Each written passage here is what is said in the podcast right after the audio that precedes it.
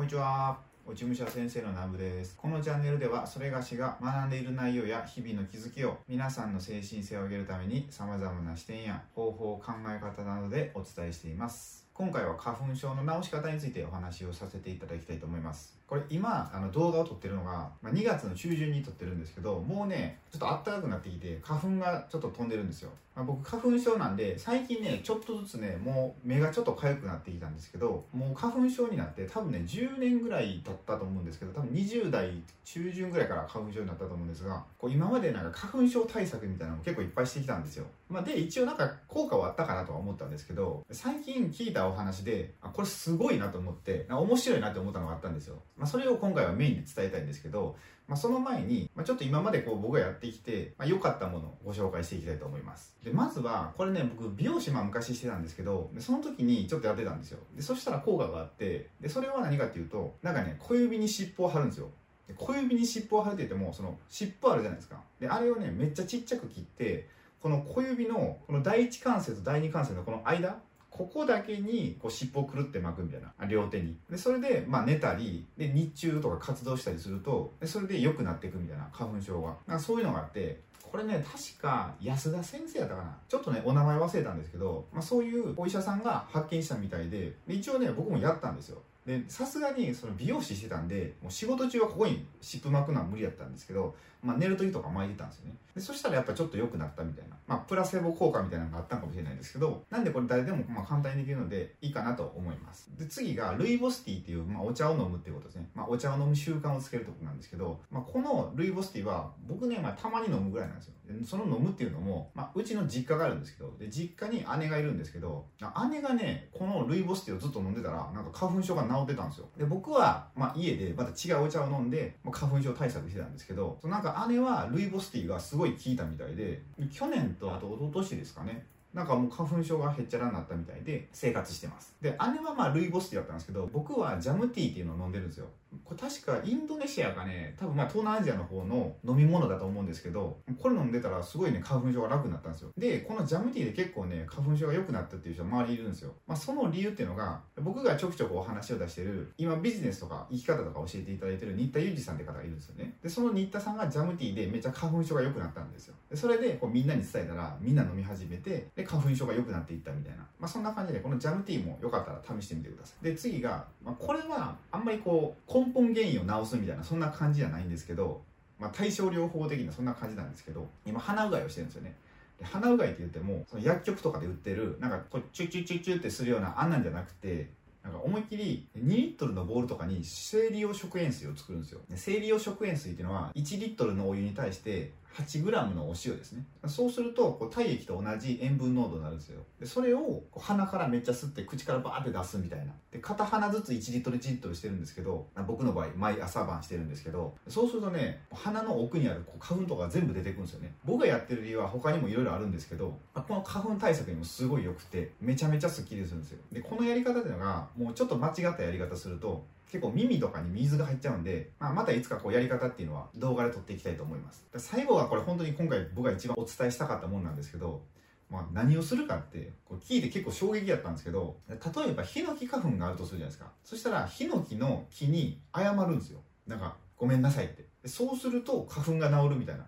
なんかおみわけわかんないでしょ。完全にわけわかんないですけどそれで治る人がいるらしいんですよ。その理由っていうのがまあ面白くて。あちなみにこれを教えてくれたのは3人の人に教えてもらったんですよ。で3人の中でもお二人はこのチャンネルで紹介させていただいた方なんですけど、まあ、お一人目はシンガポール在住のあのミキさんですね。美容とか健康とか、まあ、食とか自然派の生活にすごいお詳しいそれと、あの、前対談を取らせていただいた伊藤さんですね。で、もう一方は、僕のね、動画にはまだ出ていただいてないんですけど、あの、ボイストレーナーをされている岸さんって方に聞いたんですよ。で、結構周りにそうやって知ってる方いるから、これが当たり前なんかなと思ったんですけど、他の人に聞いても全然知らないから、あ、やっぱそうだよな、みたいな感じだったんですね。で、ネットで調べてもあんま出てこないし、それでもちゃんとね、治る人がいるらしいんですよ。で、このメカニズムみたいなのを一応ね、説明しておくと、なんかね、植物って、もうすごいらしくてなんか植物ってすごい単純な生物なようであれめちゃくちゃ複雑らしくてまだ解明されてないことがほとんどらしいんですよね。で植物ってこう植物同士でコミュニケーションを取ってたりなんか学習したり木とかだったらもう記憶とか感情を持っているっていうこう学者さんとかも結構増えてるんですよ。だから例えば昔ちっちゃい時にすごいヒノキの木に対して何か悪いことをめっちゃするとするじゃないですか。例えばその木にめちゃなんか投げたりもうめちゃ蹴ったりしてだすごい悪さをしてたとしたらそれでヒノキが起こって僕たちに花粉で攻撃するみたいな、まあ、だからヒノキの木が起こってるわけですよ。だからその木に謝ったらその花粉症の攻撃をやめてくれるみたいな。めちゃめちゃめっちゃすごくないですか？だかめっちゃ面白いと思うんですけどほんまに治るかいと思ってるんですけど、まあ、でもねちょっとこれから僕やってみようと思うんですよ。ほんと最近聞いたばっかなんで。でこの植物って本当すごいなって思うんですよ。昔から僕の周りで結構ねなんかこう植物に対して何かこう不思議だなみたいなことがいっぱい起こってるんですよ。で初めはなんかね高校の時に、まあ、よく行ってた古着屋さんがあるんですよね。でその古着屋さんの店員さんとまあ仲良くてよく喋ってたんですよ。でそしたらその店員さんのその友達でなんかね枯れた植物を治せる人がいるっていう話があったんですよね。でなんかその人はその友達と一緒に、まあ、飲んでたらしいんですよ。で飲んでてで一つ枯れた植物があったらしいんですよね。でそれでずっとお酒飲んでてでその服屋の店員さんはもう寝ちゃったらしいんですよ。なんですけどその後その友達の人はずっとね植物と語り合ってたらしいんですよ。お酒を飲みながら。でそしたら朝その植物は青々と復活してたみたいな。まあ、そういう話があったり、まあ、それどうやって復活させたのかよくわかんないんですけどなんかねその人は何回もそれを起こすらしいんですよ。そう枯れた植物を復活させるみたいな。まあ、そんなんだったりあとこれ美容師してた時なんですけどその美容院の雰囲気によって植物の状態が変わるみたいな。なんか初めすごい店の雰囲気が悪い美容室があったんですよね。でそこって植物がすぐ枯れていくみたいな話があったんですよ。でもお店のこの雰囲気がそのスタッフ同士の仲とかがどんどん良くなっていったらその草が枯れなくなったっていう。まあ、そういう話があったりあと僕が普段お世話になってるあの経営コンサルタントの小田正義さんって方いらっしゃるんですけどその方のお話では小田さんって花屋さんのコンサルもしてるんですよね。でその花屋さんが、まあ、結婚式場にお花をこう納品する時とかってまああるじゃないですか。お花屋さんなんで。でその時ってなんかねお花がすぐに枯れちゃう式といつまでも青々としてる、まあ、そういった式が違いがあるらしいんですよ。でほとんどの式ってすぐ枯れちゃうらしいんですよね。でそれは何でかというとやっぱねその結婚式ってみんなお祝いはしてるんですけどでもやっぱり嫉妬とかそういう念がやっぱ渦巻いてるらしいんですよね。だからその影響で花が枯れちゃうみたいな。だから結構ねあんまね多くないらしいんですよ。そのずっと花が枯れずにこの花がみずみずしくいる式っていうのが。それぐらい実は表面ではまあおめでとうって言ってるけどその花の中では何を考えてるかわからないでね、まあ、ちょっと怖い面があったりします。そうこの間あと対談で出てもらった出口さんいらっしゃるんですけど出口さんもなんかね すごいなんかすごいね植物に影響を与えたらしくてなんかねもうありえないぐらいめっちゃ怒ったことがあったらしいんですよ、まあ、ちょっと前に。でめっちゃ怒ったらで次の日起きたらもう草がめっちゃ枯れたらしいんですよ。ビュワーって、まあ、そんなお話があったり。結構ねだから人間のこの感情と植物ってすごい連動しててなんか僕たちがやっぱネガティブな感情を持つと